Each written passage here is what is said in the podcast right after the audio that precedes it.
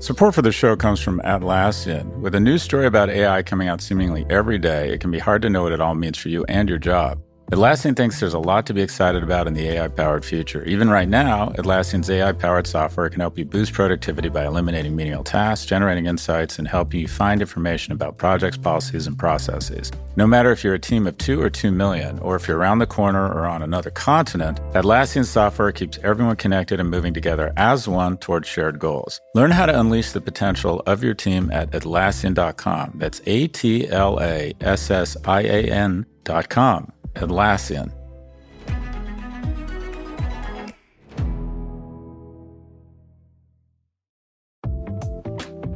Support for this show comes from Mercury. There's an art to making the complex feel simple. Everything should be in sync, so even the smallest part serves a bigger purpose. Simplicity can transform your business operations. That's why Mercury powers your financial workflows from the bank account so ambitious companies have the precision, control, and focus they need to perform at their best. Apply in minutes at mercury.com.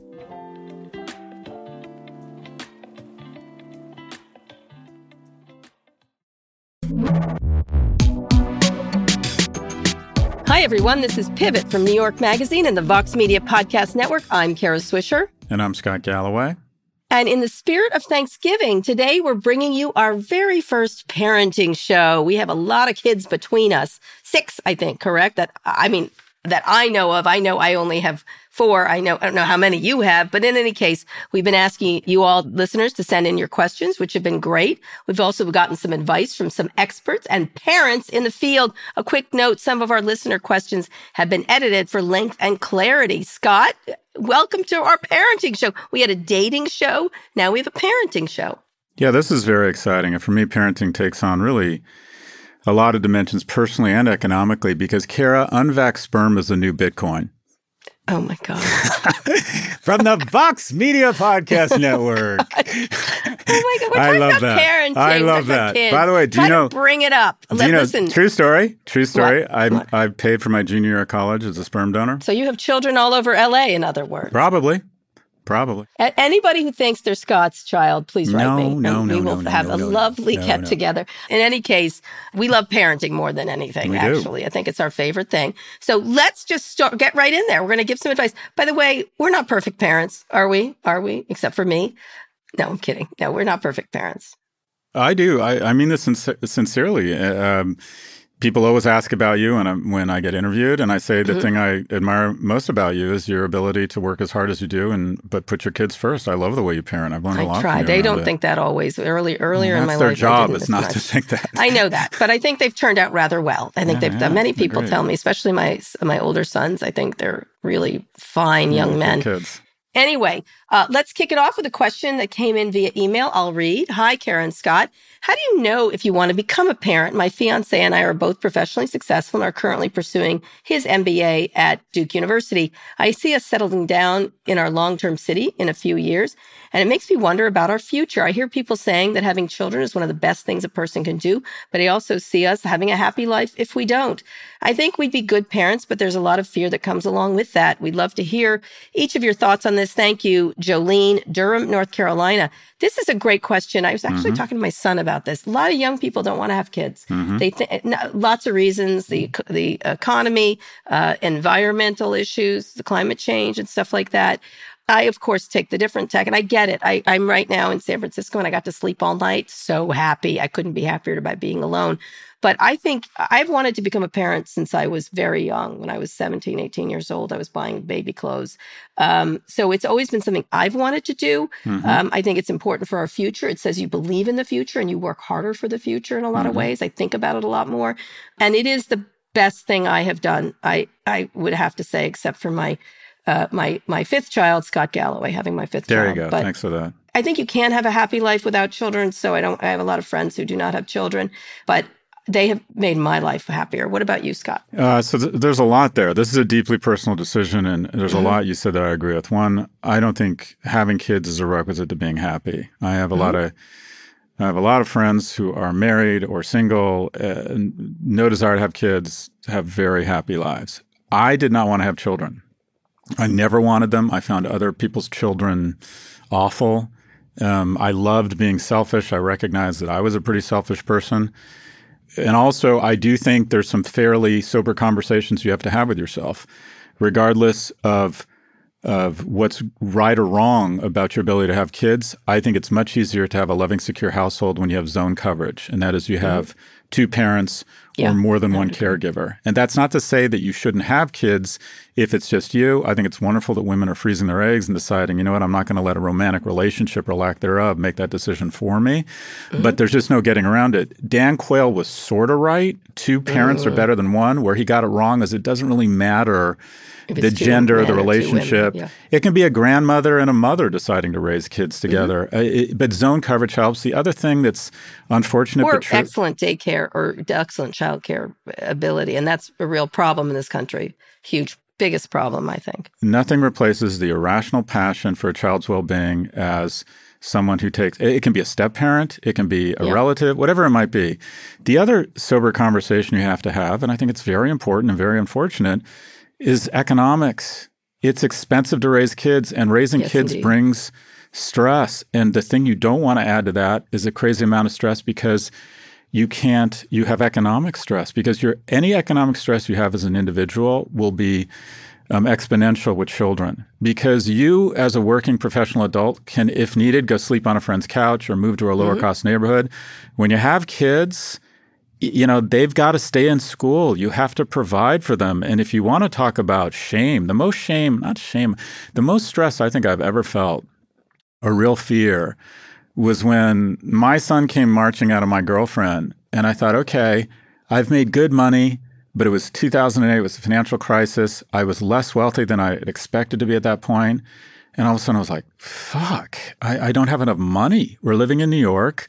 We're going to need a three bedroom. And it was very, very stressful. Let me cut to the chase. And I ended up at the same place mm-hmm. you ended up. I did not want to have kids. Uh, I was forced mm. to. I was forced to because my girlfriend, who is, uh, uh, you know, just scores higher on a balanced scorecard on every dimension than me, and I didn't want to lose her, said, I'm having kids. Mm-hmm. So we had She's, kids. She is better than you, but go ahead. Uh, and I recognize that. I'm smart enough to recognize that. having kids for me has checked a box in indelible ink that I didn't even know the box existed. Mm. I did not love my children when they first showed up. I fell in love with them. And now it is hands down, hands down, the most joyous thing in my life. Every time, nice. well said.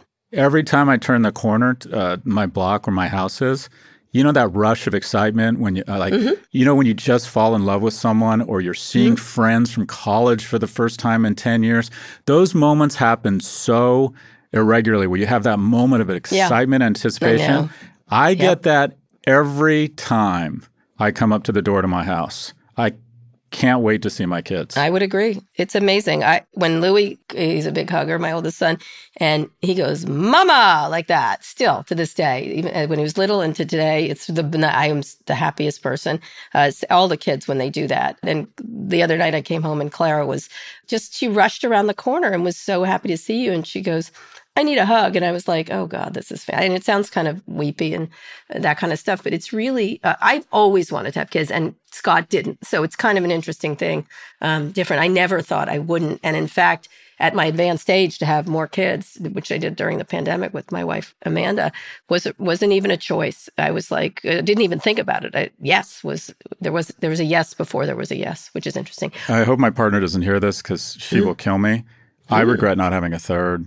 I regret not having a girl, and I I laid down the law. I was getting older. I, it's mm. something I wish I'd had a third. Listen to Kara Swisher. And also, Jolene, you're in a what sounds like a loving, secure relationship. You're economically viable. You're quite frankly, you're out of central casting to have kids, mm-hmm. and I'm comfortable saying that just given what I know about your situation, that there's a really, really strong likelihood uh, the rest of your life you will look back and think that was a great idea. That was just yeah. a great idea, having kids. Indeed. That is absolutely, that's why I had more kids. I regretted not getting pregnant again. Um, and I, I wanted a girl too. So yeah, I got a girl and a boy. A girl. Anyway, is this the Jolene from the Dolly Parton song? Congratulations there for getting you your man and taking it away from Dolly Parton. Anyway, this one comes from Chelsea. She left us a voicemail. Let's listen. Hi, Karen Scott. This is Chelsea from Salt Lake City, Utah. Um, I noticed that I was becoming a very distracted parent and deleted my social media profiles. I didn't just take them off my phone. I got rid of them altogether. And it's helped a lot to just not be distracted when I'm around my kids. But what I've noticed is that this is really lonely because everybody else still has their distractions on their phones. And I often find myself being the only parent at the library or the children's museum or the park that isn't on my phone. I know that there's been a lot of studies about the effects of social media on kids, but what do you guys think about the effects of distracted parents on a generation of kids? Love to hear your input. You have a wonderful show. Thank you so much. I love to listen every week. Bye. Oh, that's a great question. I would agree with you. I look, social media is addictive. That's it. And it, you reach for it. And so it, it is I know I shouldn't be using it as much, especially Twitter, for example. And I would find it very hard not to have looking at something, whether it's television. I, I watched all the Crown. I, I binge watched the Crown uh, last night. Um, but, and I had a lot of other work to do. I happened to be alone, so I was able to do that. But I think it's really, um, it does have an effect on kids. It makes them twitchier. It makes parents twitchier, makes them distracted. I have done different things like putting the phone somewhere else or turning it upside down. I do a lot of that. Um, I definitely don't use it driving. That's something I'm very particular about with, uh, with, in that I put it down and do not pick it up. And I get angry when uh, anybody who's driving my kids or me does that. Um, but I agree, it's really hard, and you do feel lonely because everybody else is looking at it. I was on the the subway the other day, and everyone was looking at their phones. The only way I felt sort of better about it is it used to be a newspaper or book in their hand before, and now it was this. This is ten times more addictive, but it's very not akin to that when you're sitting on a subway, and not just the ability to just look around is very hard. Um, without like reaching for news or information at the and getting it right away. Scott? Yeah, there's uh, several dimensions to this. So there's in terms of your own use of social media, you know, it does add a lot of value to certain people. The business I'm in, it adds a lot of value in terms of reach and relevance. Uh, and I enjoy it. I do find I get a lot of discovery. People always ask me, "What are your news sources?" And I'm like, quite frankly, it's Twitter. And also, but there's a dark side to it. I'm desperate for other people's affirmation. I don't know how pathetic that is. And I would say the five or six times over the last 12 months, I have felt really down. A, a couple of them started or originated or catalyzed on Twitter. Yeah. As it relates to your kids, what I've tried to do is when we're just around the phone, and this is not easy for me because I realize I'm addicted to my phone. I do it. You know, I look at stock prices. I do all sorts of information. Mm-hmm. I, I just do a bunch on. I proof documents on my phone. The what I try and do when I'm around my kids is I try to put the phone away because I do think your kids will will mirror you. I think they will they will mimic you. And if they see you on your phone addicted all the time, it kind of gives them license to be on their phones all the time. So I do think it's important to be off your phone when when you're in visual visual shot of your kids. The other thing I do with my kids I would like to see age gating of social media. That's not going to happen because they're all on it now. But I don't let my kids spend too much time on the phones. I take their phones from them and I don't let them be anywhere alone on their phone for more than 20 or 30 minutes unsupervised. Because mm-hmm. when I read yep. these cases and I go into a rabbit hole, when I read about these awful cases about self harm, it usually involves a young yep. boy or girl in their room alone with their phone for yep. hours on end and they go down a rabbit hole. So if yep. my my youngest, I want to be clear, I'm not a purist. I think anyone who tells you not to have your kids on screens does not have kids. Yeah. yeah. Um, when my youngest goes into his room at night, he wants 20 minutes to talk to his friends back in America. I'm like, fine. And I hear their voices and I hear them laughing. That's fine. There's some actually wonderful things about the phone and social, mm-hmm. but I will not let them go into their room for hours on. I take their phone before they go to sleep. Yeah, good idea. That's a really good. Well, you know, it's interesting because you said that over the phone. Is my uh, second son? He's got a really lovely girlfriend, and he's talking to her quite a bit on the phone, and I'm thrilled with it. And I, I try not to overhear, but you, it just the social development happening is massive and fantastic. And I love that he's, you know, talking to her on the phone, and they they use the they use the screen and everything. And sometimes he comes up, and it's like she's, you know, I'm not gonna say her name because well, anyway, she's great. And she, he like asked the question and should we do this? This person he's going out with thinks this. What do you think, mom? It's really great device for that. And I feel yeah. great about that. Both of my sons use phones in a very healthy way. Alex likes to watch videos on it. So does Louis, whether it's John Oliver or his. He was the other day, you know, he, I walked downstairs and he breakfast and he was, I was like, oh, he's using the phone, but he was listening to the best video about World War II. I was like thrilled mm-hmm. that he mm-hmm. was listening to it and I was overhearing it. And I thought, oh, well, that he's studying this. It's good. Um, and it was well done. And Louis the same way. He's often, you know, looking at cooking things or things like that. So I think that's great. Louis has taken off all social media things from his phone. He just hmm. doesn't feel good. He did it on his own. I did not ask him to. He said, I just don't feel good. Doesn't make me feel good. I don't like it. And I was very thrilled that they did it. So I think I need to cut down even more uh, around the little kids for sure. Um, and I should be putting it away. The only thing is, you kind of need the phone if your kids are trying to get in touch with you too. Like Alex is always trying to get in touch with me or my ex-wife or my son or my mom. And so that's one thing that I like to keep it so I can see if someone's trying to reach me for various and sundry reasons. Mm-hmm. Um, and some of them are important to be know that they're trying to reach you. So that that's something I, I don't want to necessarily not have it around for. Anything else, Scott? No, I, I, I think it's an important question, and we all struggle with this. And I don't think anyone you know, I, I don't think anyone gets it right here. And a lot of it is about yeah. the kid. I mean, what you just described with Louis, mm-hmm. just the fact that he's done that means he's more self aware than is. the majority of adults. Yeah. Because like I, I, I realize it would be better for my mental health for extended periods of time to not mm-hmm. be on social, and I don't have that discipline. Yeah, he's great. He, though that he was, you know, doing Tinder and things like that. And then the other day, he's like, "Oh, I met someone cool at a party," and he was much happier you know, it, may not work out, by the way. I don't even know. I haven't talked to him about it, but it, that's such a healthier way. Whether it works or doesn't, that's a much healthier way. Anyway, we reached out uh, to some friends. By the way, we're not purists. Neither of us are purists for sure. We reached out uh, to some friends of Pivot to get their tips on parenting. We're going to play this one and then go on a quick break. When we come back, we'll talk about measuring success as a parent. It's not just marks on the doorframe, although I have a doorframe here in San Francisco uh, that has all my kids, my older kids' heights, and I'm going to keep doing it with the younger kids. All right, here's our first tip from a friend of Pivot. Hi, Kara and Scott. It's Janet Lansbury from Unruffled. I wanted to share the best parenting advice I've ever received. It was to stop stimulating my baby so much and to instead just let her be in a safe place on a stable surface where she was free to move her body and then for me to just observe her. The amazing thing that happened was I saw my baby as her own person for the very first time. She had her own thoughts interests, ideas. She didn't need me to come up with the play ideas for her. And it soon became clear that I should really try not to interrupt hers, except to respond to her overtures, of course.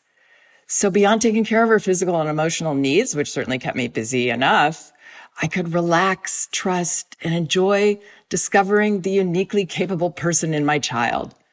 And honestly, 30 years later, I'm still doing that.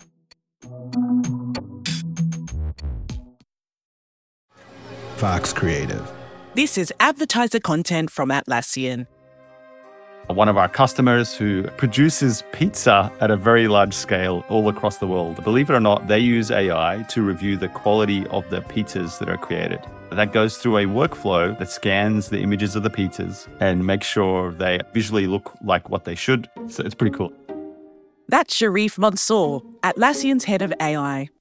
Sharif thinks there's a lot for companies to be excited about on the AI generated horizon, spanning everything from making pizza to producing podcasts like the one you're listening to now. There'll be far more jobs created on the other side of this revolution. Instead of a world of less, Sharif envisions an AI powered world of more.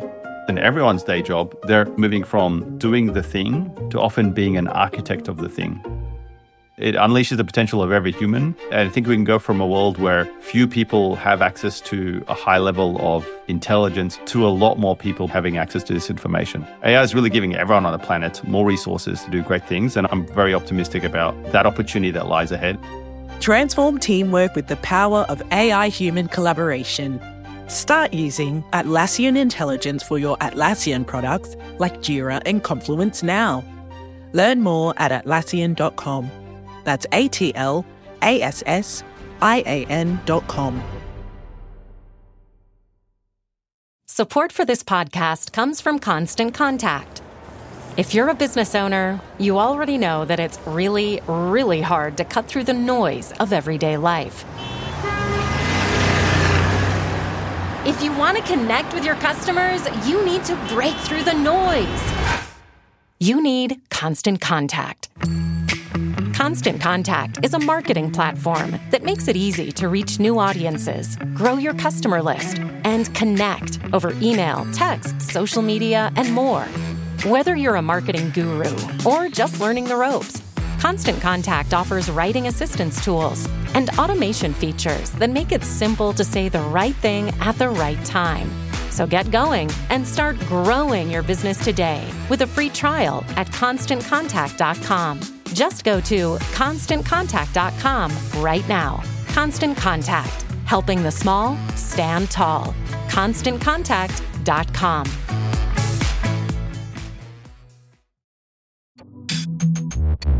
Okay, Scott, we're back. Next, we have some thoughts from your friend, Richard Reeves. Let's listen. I'm Richard Reeves, Senior Fellow at the Brookings Institution and author of Of Boys and Men Why the Modern Male is Struggling, Why That Matters, and What to Do About It. And I'm quite hopeful at the moment that parents are starting to realize that many of our boys are struggling. They're struggling in the classroom. That can very often lead to struggles in life. They're struggling with the question of how to be a good man in, this modern world. And they have a, an education system that very often doesn't suit them. And that's not, not because there's something wrong with them. We're really, I think, coming to realize that it's not a defect that lies within our boys, within our sons, but very often something about the structure of the systems that surround them. And also, I think, a failure to provide a more positive script for masculinity and for what it means to grow from boy to man. And I'm sensing a real growing recognition on the part of parents that we, we shouldn't just assume our boys will be okay. We have to help them to be okay and that we're willing to step up to that task and to help our sons to become really, really good men. Oh, that's a really great thing. Why don't you start and then I'll say something? So I have maybe four or five kind of current role models where I, I think I feel something, I've been observing it, but I need a Yoda around it. And someone comes along and fills that void around polarization and kind of, I don't know, uh, accountability or cancel culture became Jonathan Haidt. Uh, I, you know, valuations. The modern Richard Reeves is my new Yoda. And by the way, I, mm-hmm. his podcast with me on Prof G is our most downloaded podcast in our history. I think that book is a landmark book. Two years oh, ago, uh, there was a zero sum game itis, I'll call it. And that is if you ever advocated for young men or said something is wrong in Mudville, people saw it as a zero sum game and immediately labeled you as being anti women. And we've made a lot of progress. And because of the good work that Richard's done, feminists, uh, academics are, are waking up to the notion that the education system right now is biased against men. And I struggle with the threading this needle, and I think a lot of us struggle with it. And that is boys um, some of their uh, their attributes, their restlessness, does not foot well to school. And I have a 12 year old, and I can't figure out the balance between trying to implement. He's gone from 50 minute classes in the U.S. to 80 minute classes here in London. And I think for my 12 year old son to sit in a seat for 80 minutes and learn French is mildly torturous for him. At the same time, I recognize that as a parent, you're basically the prefrontal cortex for your son. And so I'm struggling with the balance between implementing some discipline, uh, delay of gratification, and at the same time recognizing that some boys uh, probably aren't meant to be shoved through the traditional the traditional decorum of a traditional education. And it's something I really struggle with. And I see more and more young men. There's so many weird things. Testosterone levels are plummeting. Boys, uh, men are leaving the workforce, or young mm-hmm. men. The bottom half of men, in terms of attractiveness, and when I say attractiveness, this very crude metric around their ability to demonstrate current or future resources, are being totally shut out of the mating market. Yeah. Yeah. yeah. Anyways, I'll sum it up by just by saying I think Richard Reeves has done really yeah. important work, and I would encourage anyone to read his book who has sons or is interested in the issue. Uh, let me first preface that like men do have more advantages than women in general in, in the workplace, in earnings, in uh, their size. Their you know, look, men run everything, and so it's not to say uh, you should feel sorry for boys, but I do say raising two kids. I would agree with Scott on this. Is that they, my son, my older son, had had to they they he really was jumpy and he needed to get out and run a little bit more.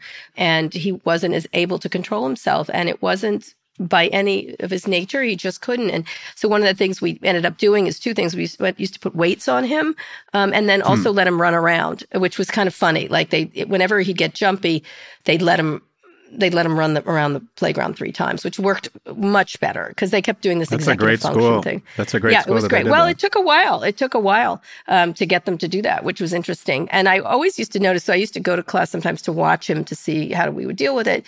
And girls were doing all kinds of shit, and they got away with it. It was fascinating. And I was like boys, you're really dumb. You get caught super easy. And so, and I do think the teachers were more attuned to uh, explosions of energy versus little different kind of stuff. That definitely was happening. That said, I think it's really important to to make boys aware of their status in society. I spend I don't spend a lot of time shaming my sons about things, but I want them to be aware of their advantages and also look around and pay attention to other people's lived experiences. And I that's not being woke or anything else. But one of the times I was walking with the two of them, and one of them is very tall, the other is tall and big, and I was looking around at night in a, in a part of DC that, you know, has more, not crime, but just as a woman, you always are looking for, mm-hmm. you're always looking around. I just, you just do. Even if nothing's ever happened to you, you're aware of your surroundings a lot more. Yeah. And my son was like, what are you looking at, mom? And I'm like, oh my God, you don't think like I do. And I was, 100%. so I started talking about it and he, why would he think about it? It was really, he's a same thing. We had a, a police officer say, my son pulled a leaf off a tree and a police officer said, what did you do? And, and he was kidding. He was teasing my son and my son was like, what? And I was like, imagine you're a different person. Like it was a you really good opportunity. Yes, exactly. yes. And this guy was laughing with him and my son felt no uh, lack of safety because he, he, why would he? And so it was interesting. Just, I, I, don't think he'll ever live in other people's bodies and it's really hard. So I spent a lot of time doing that. I do see the loneliness and the difficulty of meeting people about creating relationships. This world is, you know, I had a long discussion with one of my, my, my second son, Alex, about climate you know, it makes people feel a little bit like, what have you done to us? What have you left us with? Um, and so anything that can push back on making boys one more aware and two um, able to say they're vulnerable, able to say they're upset. I some of the best discussions I've had with Louis is when he actually got upset and cried, and he's able to do that much more than Alex is. But they're both able to cry um, when they're upset, and I think that's uh, the best thing. I'm um, sometimes I say to them, and Amanda does too, is we're making you better men for the women. I think they're straight right this moment. They're straight, but um, for the women you're going to be with, and that's what I think about a lot. Making really good uh, fathers and uh, and partners is what we're trying to do for the next generation. Can I just want to respond to some of the things you said because please do. In terms of your sons having advantages, mm-hmm. they have advantages physically everywhere. Um, when you're big and you're strong, people mm-hmm. are less likely to commit violence against you mm-hmm. and to not recognize that women and in general people who are smaller, who mm-hmm. are physically smaller, under greater threat, and have every reason to be have to think about that, to always have that kind of anxiety present mm-hmm. when they're walking around.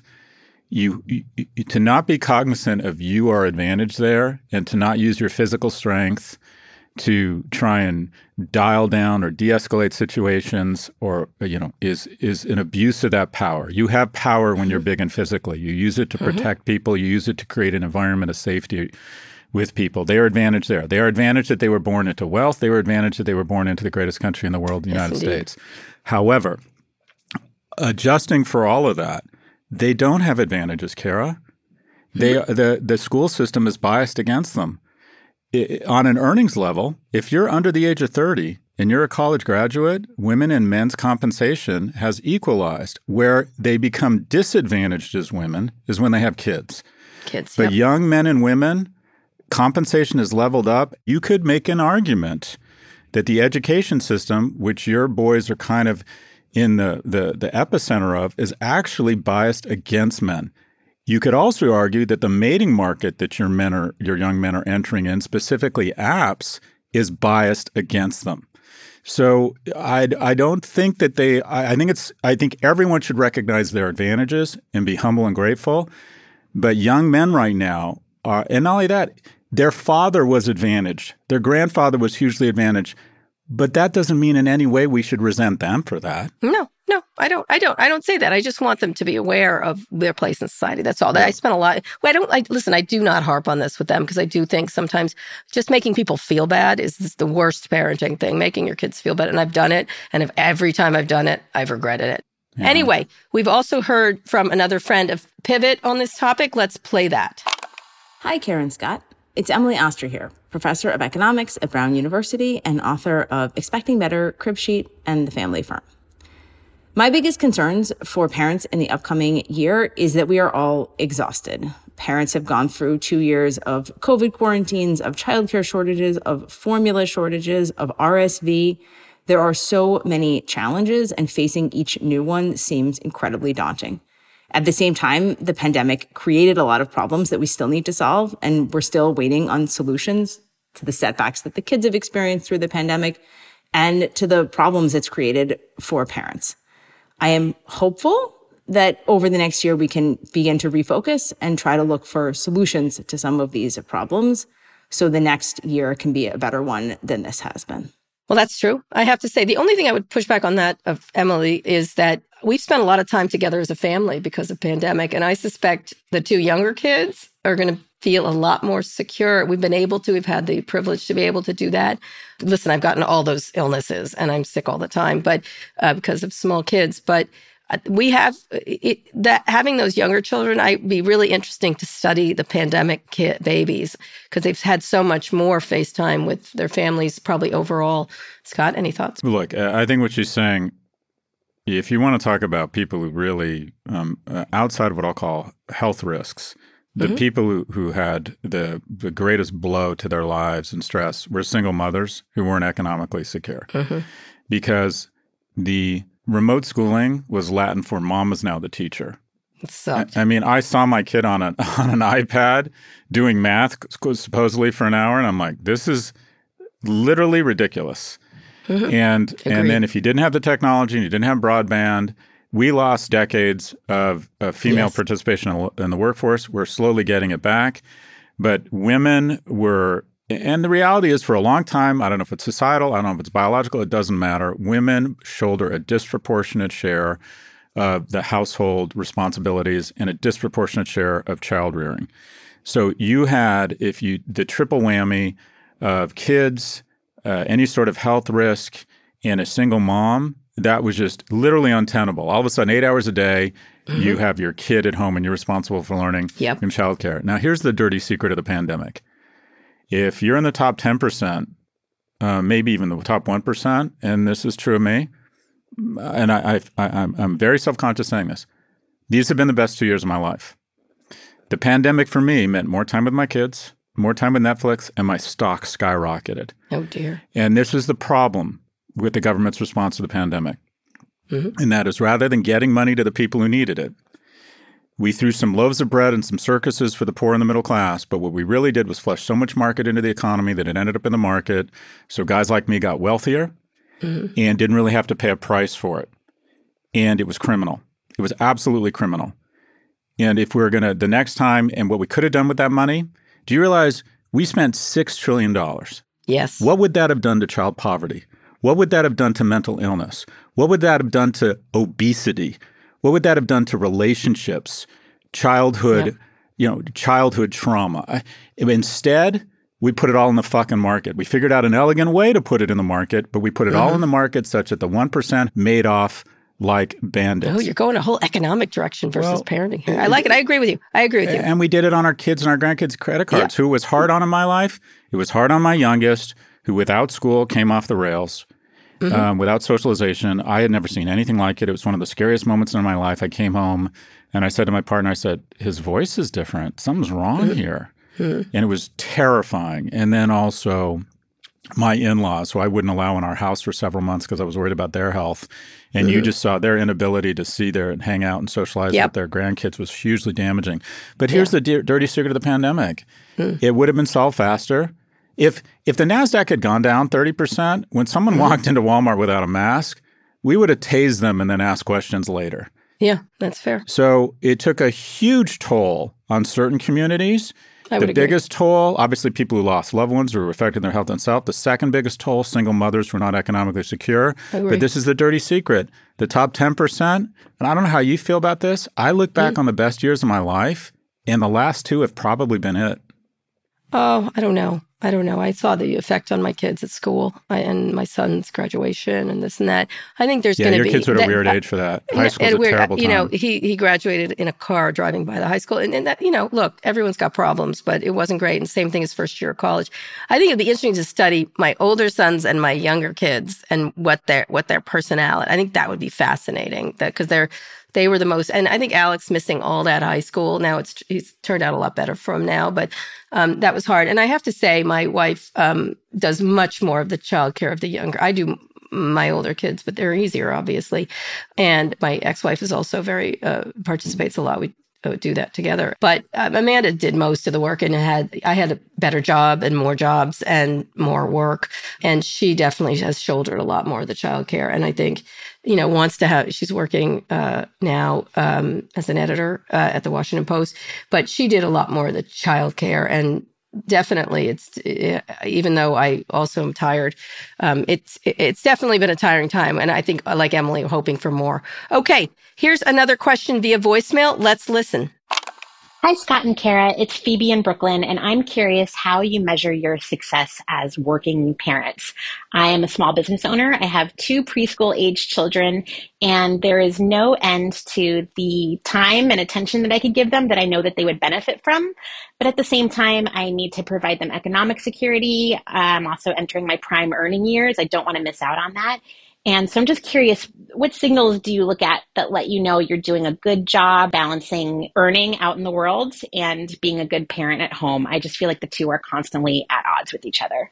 Well, Phoebe, just as I noted, they're constantly at odds with each other. I am also doing really well from a work point of view. And when I had this, my other, my older kids, same thing. I was doing really well. And it's really hard. I think I, I, in both times, I know I was sacrificing some parenting when I was doing so well at work.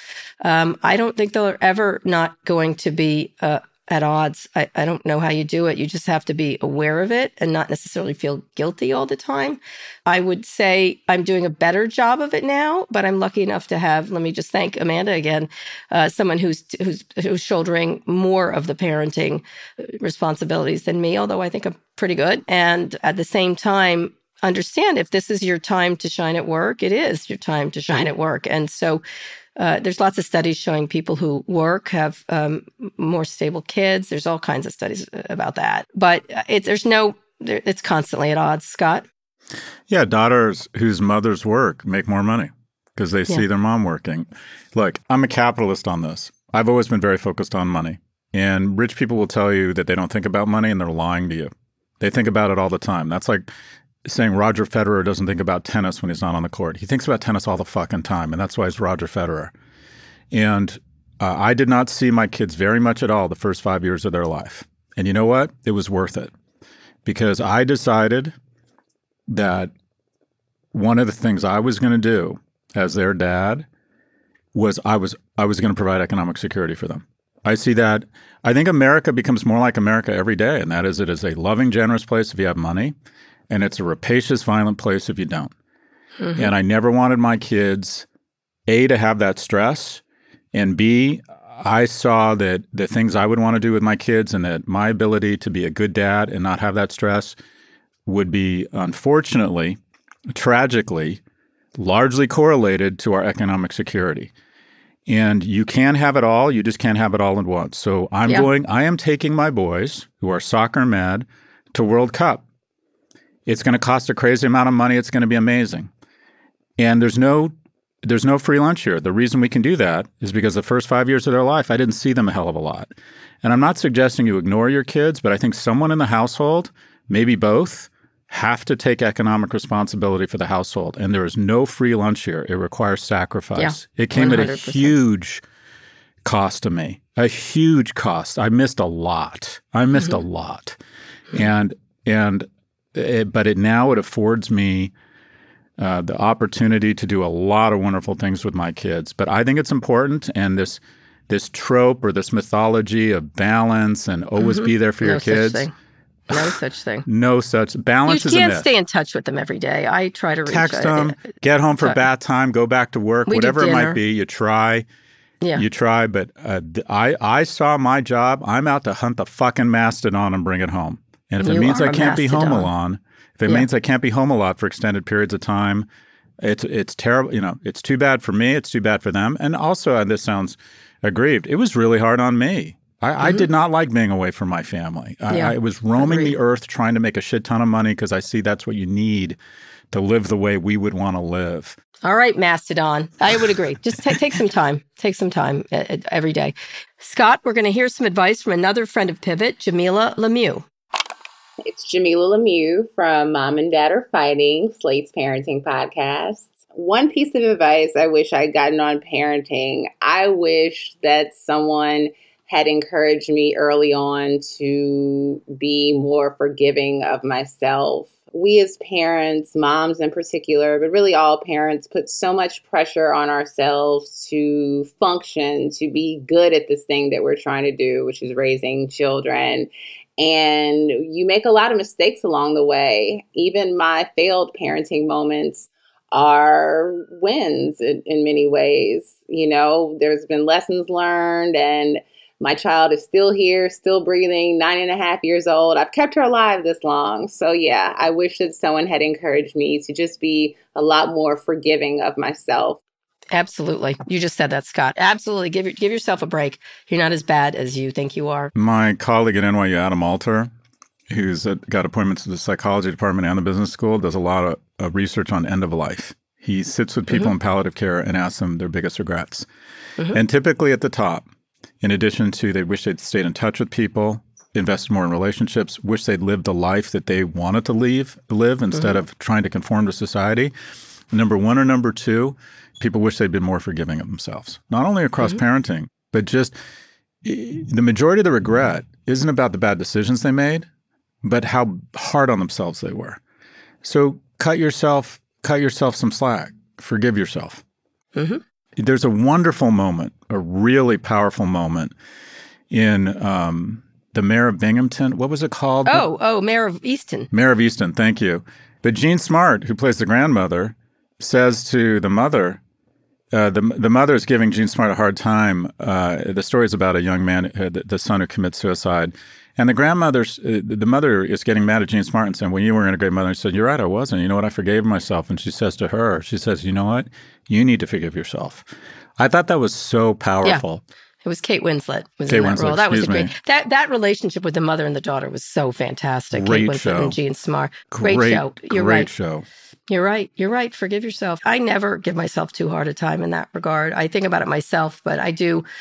Yeah, give yourself a fucking break, everybody. They, most people really are try to be good parents, And you're Uh, not, doing everybody. your kid any favor feeling guilty No. or bad. Try and No. try and try and transition or leverage that guilt into just being better. Like not doing whatever Guilt you're upset always- about. Just don't do it again. Yeah, guilt always ends up in a fight with your spouse. Guilt always, whenever I'm guilty, is when I have a fight with Amanda, which isn't about the kids. It's really interesting. Um, I should think about that more and be more reflective about it. Okay, let's go on a quick break. When we come back, we'll take questions about schooling and moral teaching. Ooh, a slippery slope for Scott Galloway.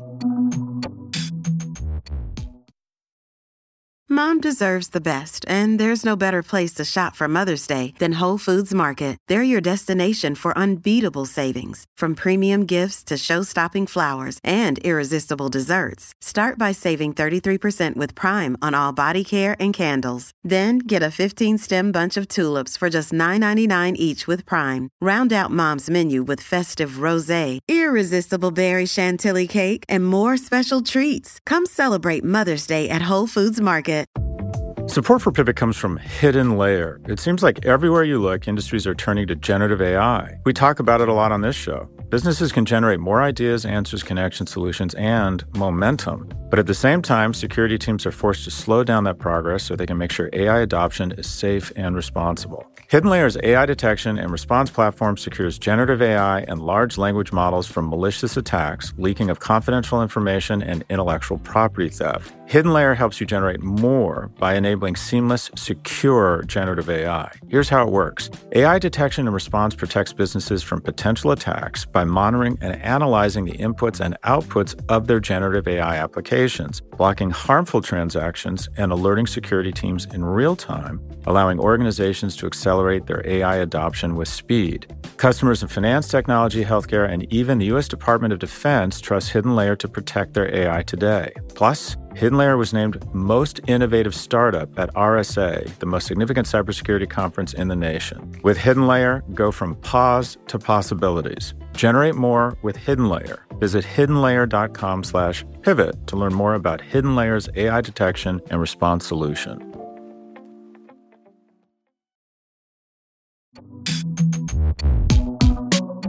Okay, Scott, we're back. Here's a question that came in via voicemail about a topic we know many parents grapple with. Hi, Kara. Hi, Scott. My partner and I are new parents and have long discussed how we would approach our child's education, particularly K through 12, and whether or not to try and place our daughter in private school.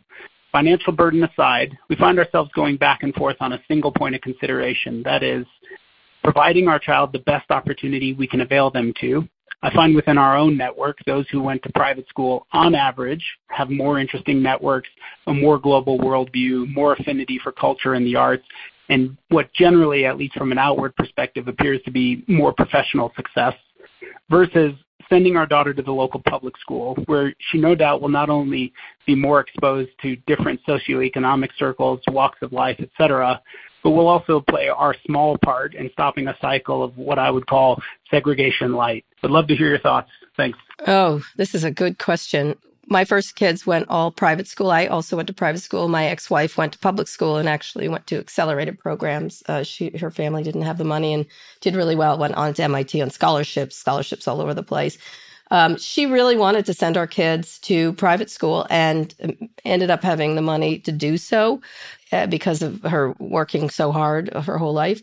I was not, a, I was against this. I wanted our kids to be in public schools. We were in an area with good public schools and I didn't want that. Our, our daughter right now is in a, a preschool that's private because she's too young to go to our, the preschools of DC. But I, we want to send our kids to public school as much as we can um, I get this issue. Um, I just feel as if um, there are so many good public schools, and obviously you have to be active in them. I think putting my kids with, I very much like the school my kids went to, but it was a bunch of privileged kids, and just like them, and I they anytime they were out of that, they did a lot better um, in their lives. So.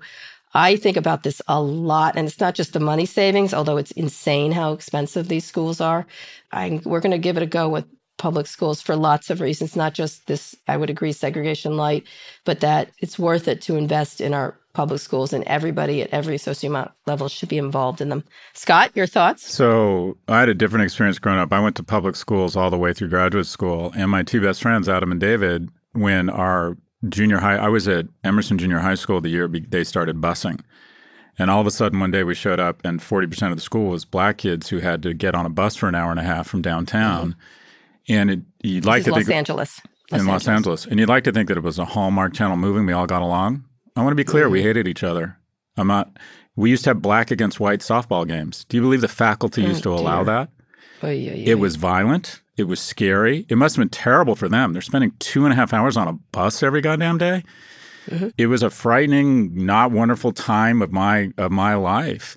And immediately, my two best friends, whose parents had more money than my mom, pulled them out and sent them to this wonderful little private school called Windward. They got better educations than I did, better connections, but I also got what I'd call a little bit more, I got more life skills. I think I mm-hmm. developed more empathy. My two best friends, one was a Mormon kid who went to Stanford, the other was a black kid who wasn't going to college unless he got a football scholarship. And I think it gave me both aspirational motivation, but also empathy. I learned how to navigate certain people Mm-hmm. You just learn certain skills. Having said that, now that I have kids, it's a tension between wanting to be a good citizen because every time thoughtful parents like this individual leave the public school system, the public school systems die a little bit because it's not about even resources, it's about parental engagement. And so I've my whole life thought our kids are going to public school. And then you end up in an area with that doesn't have great public schools and your kid comes first. And you end up, at least we did, putting them in private schools. It is very hard. I don't have moral clarity around this issue because I thought yeah. my whole life I'd have my kids in public school just like I did because it did. I think over the long term, it really it did pay off for me.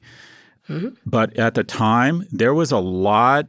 If my mom had the bandwidth to be all over and involved in my life the way we are involved in my kids' lives, we would have pulled uh, them out because it wasn't great. Mm-hmm. And you want to be a good citizen, but at the end of the day, you'll always defer to what you think is right given your situation for the kid. Yeah, don't feel bad. It's really hard. The public school in my where I grew up was quite good. I wish we had gone there. I definitely, I wish we had. It was a better school. I would have been a better student. I would have worked harder. Um, I, uh, you know, it it depends on where you are. It really does. I, I don't. You don't want it's very difficult decision. Don't feel bad about any of them, but uh, we're going to go for public school for our kids. And I wish I had with my sons. I do. Even today, I do. I think uh, we had to happen to have a very good private school in San Francisco. I like the one in DC, but there's definitely it's definitely a group of people and i would like them to meet another group of people and struggle maybe a little bit more but here's one of the socialism in america is school mm-hmm. funding is based on property taxes yeah. So if you live in a wealthy neighborhood, the public school is usually pretty good. And if you don't live in a wealthy neighborhood, the public that's school right. usually isn't. Yep, that's right. Correct. Anyway, we also heard from Paul from Canada who homeschools his child. He asked, Have you come across successful individuals who are homeschooled? Many many people in San Francisco or did, and I knew, and these students were terrific. And even uh, there's a lot of evangelicals who do this, homeschool their kids, and I got to say they're very well educated, um, whether you agree with their politics or not, or their their, their religion or anything else. Uh, homeschooling can be very uh, can. The only thing is the socialization aspect. You have to really try. I got to be honest with you, Kara. I hear that. I think it's strange, and I don't have data mm-hmm. to back it up, and I'm I think I'm being biased here and stereotyping it. Mm-hmm. I think the 49 to 51% of the value is mm-hmm. being around a ton of strange kids and going through yep. the lunch cafeteria yep. and all that. I, I, don't. I both thought I'm talking about is strange. Uh, I do. I do, but I've this. I've run across students, and they're very good. Yep. They're very good. Yeah. You know, they just are. So are most kids from Europe, by the way. Anyway, um, last question. This one comes in via email. It says, how do you teach morality to your children? My husband and I have decided to leave organized religion for now, but we want to make sure we still provide our four kids with solid foundation in morality and allow them the chance to learn about different faiths. We've a bit unmoored, both being cradle Catholics. And although there are reasons for why we finally broke with the church, we also know it's important for families to mark traditions and belong in the community. Any advice on how to navigate spirituality, morality, and religion with your kids? Love your shows. Love you both. Kelly from Roswell, Georgia. Oh, this is a big one. Um, my ex-wife took my kids to all kinds of churches. I, I had, I was a cradle Catholic too. And the minute I was confirmed, largely for my grandmother, I never entered the Catholic Church again. It was anti-women. It was anti-gay. There was all kinds of reasons, but I do miss it. I do miss it. I go by churches lately and I'm like, oh, I liked that. I like, there was something about it that was very comforting, the community and, and having faith. I, I still can't do it, but uh, my ex-wife did a great job in introducing them. My kids do not go to church. Um, Amanda is Jewish, and we're just talking about that, where to enter them into that. Um, I the, another thing I don't know a lot about. I probably won't be the spiritual person from and religious person for my kids ever. I think it's important to talk to them about morality, obviously, um, and things like that. But I don't know. What are your kids' church, Scott? I don't think you do, right? Oh no, I'm a rabid atheist. And mm-hmm. we have conversations around this and we talk about the differences between kind of the fundamental differences between religions and and uh, I talk to my kids a lot about my atheism and that one of my role models is Jesus Christ. I like the mm-hmm. notion of love the poor as a beginning, a starting point, mm-hmm. but I don't believe, you know, he was the son of God. Mm-hmm. And I talk about what I think is great about religion, what is not so great about it. And I ask them if they want to uh, go to church or temple. You know, I was raised sort of semi-Jewish, if you will. Like, atheism is a huge source of comfort for me, but I don't want to impose it on my kids. In terms of teaching morality, hmm. you know, God, that's a tough one. I think you just, I'm cognizant of it. I try to be an especially, I try to be a better citizen in front of my kids. My kids have motivated me to be a better man. Hmm. And that is, you just got to assume your kids are going to look to you more than anyone uh, in terms of a role model. The other thing I'll say is for all the criticism that schools get about quote unquote their wokeness, most of it is basically saying, try to be a really good human. you know, it's Mm-hmm. and my kids learn a Don't lot. be an of- asshole. Yeah, my don't an kids learn a lot of wonderful things at school. Like mental health has been destigmatized at school. Mhm. They've really taken a stand against bullying. Everyone complains about, and there are some bad things about what you would ever want to call woke culture going over the, you know, oppressors on this side of the classroom, oppressed on this side. That doesn't happen Mhm. that often. It does, but it doesn't, happen Doesn't. that often. And the majority of the foundation there is trying to take lessons in history and say, this is why everyone deserves dignity. This is why the American Disabilities Act was so wonderful. So Mhm. I, I think that the I think actually good schools do a pretty good job of instilling some of those some of those values. Um, yeah, my kid, we're not Sometimes they can religious. go over the top. He has to go to chapel on Sunday night. Oh yeah, London loves that. Immediately, my antenna go up. You know what they talk about in chapel? They did a Mm. ceremony last week honoring fallen uh, fallen men during World War One and World War Two. Oh, it's very and British. it was uh, but you know what kara it's wonderful it was Mm-hmm. I young agree. men it was young men who were fighting the agency of something bigger than themselves and you know the reason i'm alive is my mom was a five-year-old jew living in london had these brave men go and, and basically die Mhm. and the fact that they do that is that's morality you, you, you Mhm. try and surround unfortunately the thing you can't you can't control, which I think is hugely important. You can control your own behavior, you can control the school they go to to a certain extent. The thing you can control that's so important is their peer group. And I got so lucky growing up. My again, my two best friends, Adam and David, they were just fundamentally like gentle, sweet boys. Mhm. And they were nice, good kids. And I got a lot of that. I'd like to think I got a lot of that. Your kid falls in with the wrong crowd or the right Yeah. crowd, and you can't control it.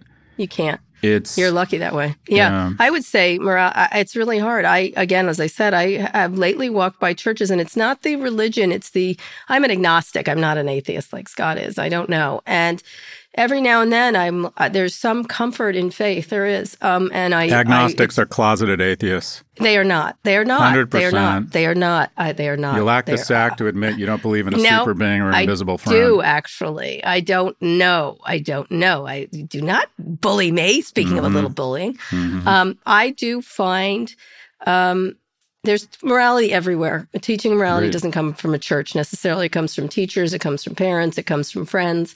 It comes from making mistakes. I've made a lot of mistakes in my life um, and things I regret. Not a ton, but definitely. And I think being able to talk about that honestly with your kids is really important.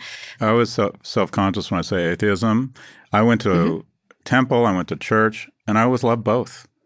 Uh, Yeah. people getting together in the agency of something that basically says, be good to your neighbor. I love that Mhm. part during the service where they would say, Mhm. introduce yourself to the person in front of you and behind you. Mhm. Generally speaking, my my experience with organized religion has always been very positive. There is a strength to religion as a guide. I think some some exposure to to religion. shove it down your throat is the problem. Yeah, it's this is a tough one. This is a very individual uh, decision, Mm-hmm. but my experience with what I'll call fairly progressive or reformed churches and temples was always very positive. hmm Let's go to church together or temple. Whatever. You're let's always do that. saying Let's- that. You and I. You're We're gonna always go. saying that. We're going to go. A little Christmas service. Anyway, these were great questions. We are imperfect parents, but we think we're pretty good at it. And we think we've done a pretty good job, and we hope to do a better job tomorrow.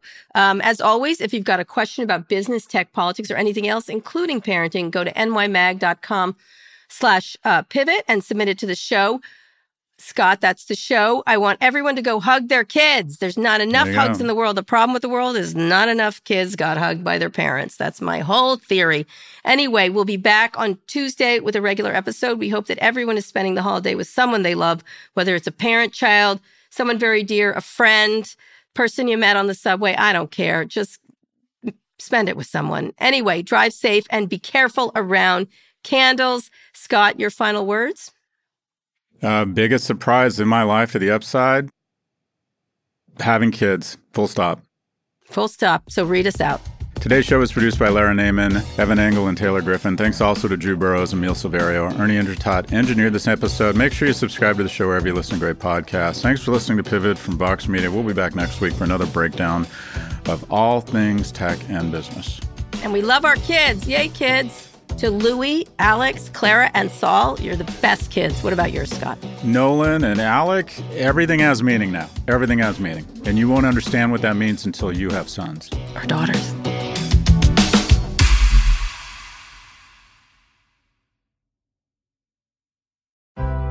Support for the show comes from Atlassian. Whether you're exploring space, making pizza, or producing a podcast like this one here, chances are your team is marching into the AI generated horizon. Atlassian Intelligence is unleashing a new era of teamwork. You can use Atlassian's AI powered products for everything from brainstorming ideas to finding information to summarizing huge documents, all by using normal, everyday language. Atlassian AI powered software like Jira and Confluence help teams accomplish what would otherwise be impossible alone. Because individually we're great, but together we're so much better. Learn how you can transform teamwork with the power of AI at Atlassian.com. That's A T L A S S I A N.com. Atlassian